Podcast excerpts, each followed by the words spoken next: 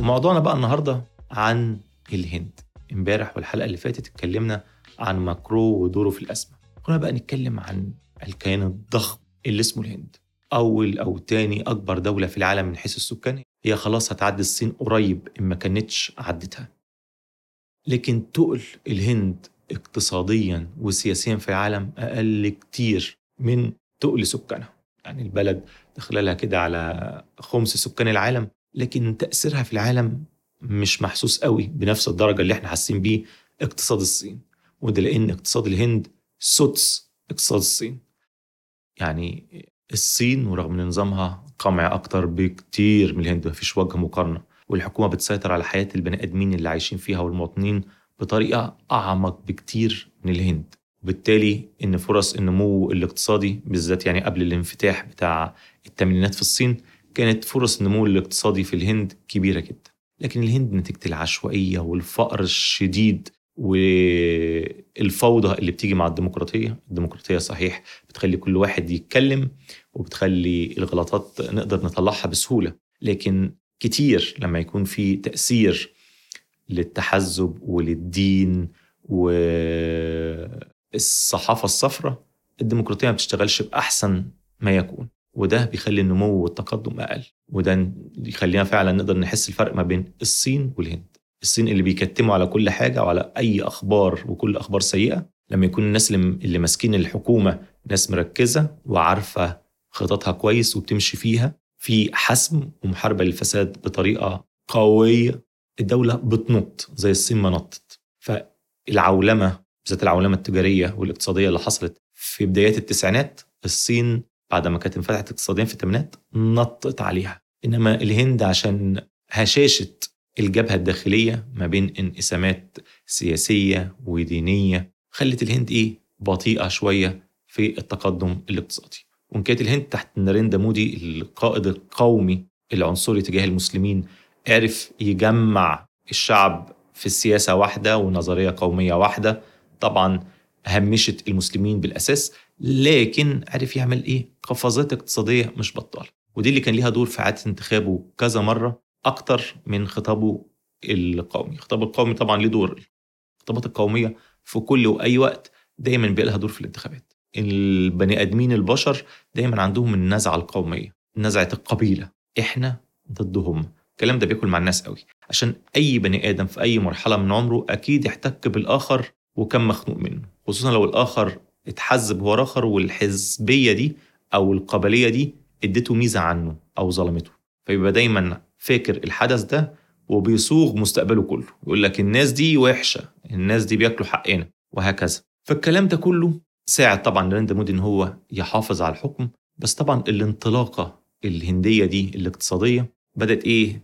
تخستع شويتين. خصوصا إن من أهم أسباب النهضة والدفعه القويه الهندية دي كان إن الهند عملت سلسلة من القوانين بتدي أفضلية ضخمة جدا تقريبا شبه حكرية لأي حاجة بيتم إنتاجها في الهند. الحاجات اللي بتيجي بره الهند يا بتتمنع يا إما بيحصل عليها ضرائب عالية جدا. فشركات كتيرة قوي قال لك لا ده الهند دي سوق مهم وفتحوا مصانع هناك. ده حتى آبل اللي يعني شبه عصرية في الصين فتحت لها مصنع كده مش بطال في الهند وكانت بتنتج موبايلات اللي هي الصغيرة. يعني كانوا هم وصلوا مثلا ل iPhone 11 وكانوا بينتجوا مثلا في الهند ال iPhone 6 S اللي هو اللي بقى له سبع سنين ده. فاللي هي الطريقة دي بتاعت الهند يعني خلت الشركات اللي بتبيع منتجات متوسطة ومنخفضة القيمة يروحوا على الهند. والحاجات طبعا عاليه الربحية برضو يروحوا على الهند. بس الكلام ده طبعا بدأ إيه؟ يوقف أو يعني إيه؟ يتقلص دوره. اللي عاوز يفتح فتح والموضوع خلص. وكمان هما بينتجوا على قد احتياجات الهند. الهند ما فيهاش بنية تحتية قوية ولا عظيمة زي الصين عشان ينتجوا بكميات ضخمة ويوزعوا لبره فالنمو الاقتصادي بتاع الهند مؤثر جدا على وضعها في العالم. لكنه مش وضع هين ولا هش ولا مش مهم. وأكبر دليل بقى على دور الهند اللي الناس كانت متغافلة عنه حتى في الغرب هو في الأزمة اللي إحنا فيها دلوقتي اللي هو الغزو الروسي الأوكراني. العالم الغربي عمال يقفل على روسيا من كل حتة. وبين فجاه بصوا كده لقوا لا في حتت تكمل علاقتنا مع روسيا. طبعا في دول متوسطة الاقتصاد قوية ومهمة وكل حاجة زي تركيا ويعني ضعيفة الاقتصاد زي إيران. ماشي حال وهو دول كانوا حاطينها في الحسبان. لكن اللي عامل بقى للغرب خانقه ومضايقهم جدا الصين والهند. طبعا الصين غصب عنهم وعملاق زيهم وقطب تاني وهيحاولوا يهددوا شوية يحجموا شوية. إنما الهند دي بقى ضايقتهم قوي. طب ليه؟ عشان الغرب وأمريكا بقى لهم فترة يعني داخلينهم كده على 20 سنة ولا حاجة بعد ما بدأوا يرفعوا العقوبات عن الهند بعد ما عملت سلاح نووي بدأوا يحاولوا يشفطوا الهند ناحيته وكانوا بيلعبوا على حاجة مهمة جدا هو العداء التاريخي ما بين الهند والصين خصوصا عشان في بينهم صراع حدودي بقاله فترة من الستينات. فقال لك خلاص دول ناس عندهم عداء ضد الصين يلا نجتذب الناس دي. الهند اللي هو ناخدها ناحيتنا. بس كان في مشكلتين كبار جدا. أول مشكلة إن التسليح التاريخي للهند كان من الاتحاد السوفيتي وبعد كده من روسيا. كل المنظومة العسكرية الهندية بدرجة كبيرة جدا جاية منين؟ من الاتحاد السوفيتي. بدأوا الغرب والأمريكان يصدروا سلاح للهند. وصلت لأن الهند في آخر عشر سنين استوردت منهم سلاح بقيمة 20 مليار دولار. بس في دولة زي التهمة زي الهند الرقم ده برضه قليل. والمنظومة الأسلحة اللي عندهم كبيرة. فيعني مش بين يوم وليلة الاعتماد الهندي هينقلب من روسيا للغرب. يعني حتى الآن 60% من استيراد الهند بيجي من روسيا بالنسبة للسلاح. مش كده وبس ده كمان الهند عشان ما تزعلش روسيا اجتماعات الأمم المتحدة ما تصوتش عشان ما تزعلش روسيا. مرة كان قرار ضد روسيا ما صوتتش عليه ومرة مع روسيا برضه ما صوتتش عليه عشان يعني تبان إن هي إيه؟ قال يعني نيوترال ومحايدة. لكن طبعا الهند زي ما بقول كده علاقاتها الاقتصادية واملها وطموحاتها الاقتصادية أكتر مع الغرب مش مع الصين ولا روسيا الصين عدوتها وروسيا يعني حجمها الاقتصادي ضعيف جدا هي كان عدد استهلاك سكانها قليل دول يا دوبك 140 مليون. فالتحدي بتاع الهند إن هي مش عاوزة تخسر حليف قديم زي روسيا ومش عاوزة تزعل الإيه حلفائها الجداد وشركائها التجاريين اللي موجودين في الغرب.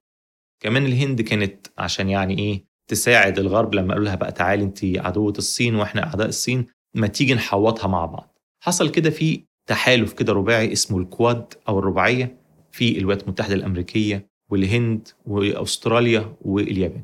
فكرته الأساسية إن هم دول أربع دول ديمقراطية في المنطقة بيتعاونوا.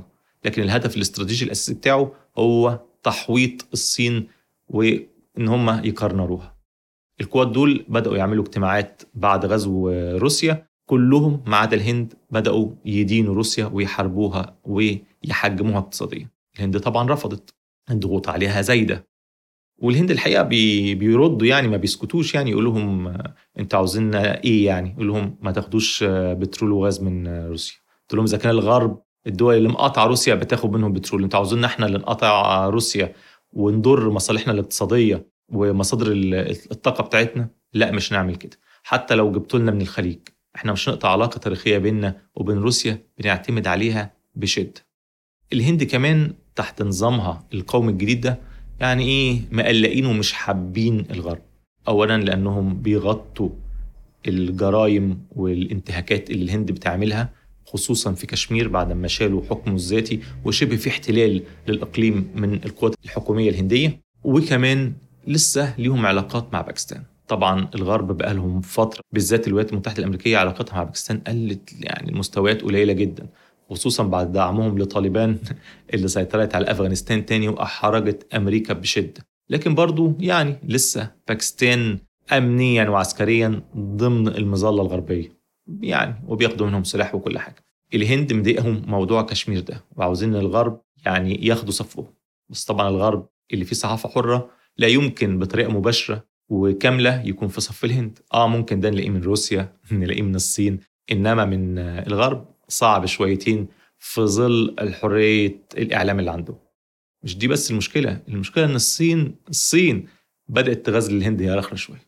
رغم العداء الكبير اللي بينهم ده كان يعني في من سنتين ثلاثة كده كان في صراع حدودي قوي بين البلدين. يعني اتقتل فيه جنود كتير جدا ومعظمهم كانوا من الهنود. المهم الصين وزير خارجيتها راح الهند وقابل وزير الخارجية الهندي وقالوا يلا بقى إيه نعمل فك اشتباك للصراع اللي كان اللي من كام سنة دول رغم إن هم كانوا عملوا 15 جولة مصالحات ما بينهم والصين يعني كانت مطنشة بدرجة كبيرة. إنما دلوقتي لا قالت لك الهند إيه ده دي مترددة إن هي تبقى مع الغرب. والله لو خدت أنا بقى الهند دي في حضني أنا 100 100 فالصين بدات وزير خارجيتها وفي كلام ما بينهم دلوقتي وكمان روسيا لافاروف متوقع إن هو يروح الهند قريب. هو أصلا بوتين كان اتكلم من بداية الأزمة قال مش العالم كله واقف مع الغرب وفي حلفاء كتير معانا وقال بالاسم طبعا الصين وبعديها الهند. فالهند زي ما بيقولوا كده إيه جوكر الغرب عاوز يسيطر عليه والتحالف الجديد ما بين روسيا والصين عاوزين يسيطروا عليها برضه. ودايما هنلاقي في ناس جوه الهند رغم ان هم عارفين مصالحهم الاقتصادية مع الغرب بالأساس دايما شاكين في الغرب. يقول لك الغرب الغرب اللي احتلونا بريطانيا اللي احتلتنا بتاع قرنين الغرب اللي كل ما نكلمهم يعملوا لنا فيها اللي عارفين أكتر مننا وبيعرفونا مصلحتنا وبيعرفونا الديمقراطية. دايما كده عايشين في دور الأعلى مننا. دايما بيبصوا لنا نظرة الأخ الأصغر أو الغير متعلم الشعوب الغير متعلمة اللي بنحض اللي بنجيب لها التحضر والتقدم. فدايما عند إيه الهنود نوع من إيه؟ من الضيق والخنقة من الغرب اللي بيعملهم بالطريقة دي. فيا ترى الهند هتاخد أنهي طريق الفترة اللي جاية؟ ده طريق الصين وروسيا ولا طريق الغرب وأمريكا؟ بس ده كل اللي عندي النهارده. يا ريت تشتركوا في قناة اليوتيوب وتفعلوا جرس التنبيهات لو ده يناسبكم. وتعملوا لايك للفيديو وتعلقوا. ده بيفيد جدا انتشار الفيديوهات. وطبعا اللي من حضراتكم بيسمع البودكاستات أكون ممتن لو دخلتوا على المنصات بتاعتكم سواء ابل أو سبوتيفاي أو أنغامي وتعملوا follow لفواصل ثقافية وتعملوا طبعا تسجلوا آرائكم وتعملوا ريفيوهات ليها. شكرا وأشوفكم على خير الحلقة الجاية.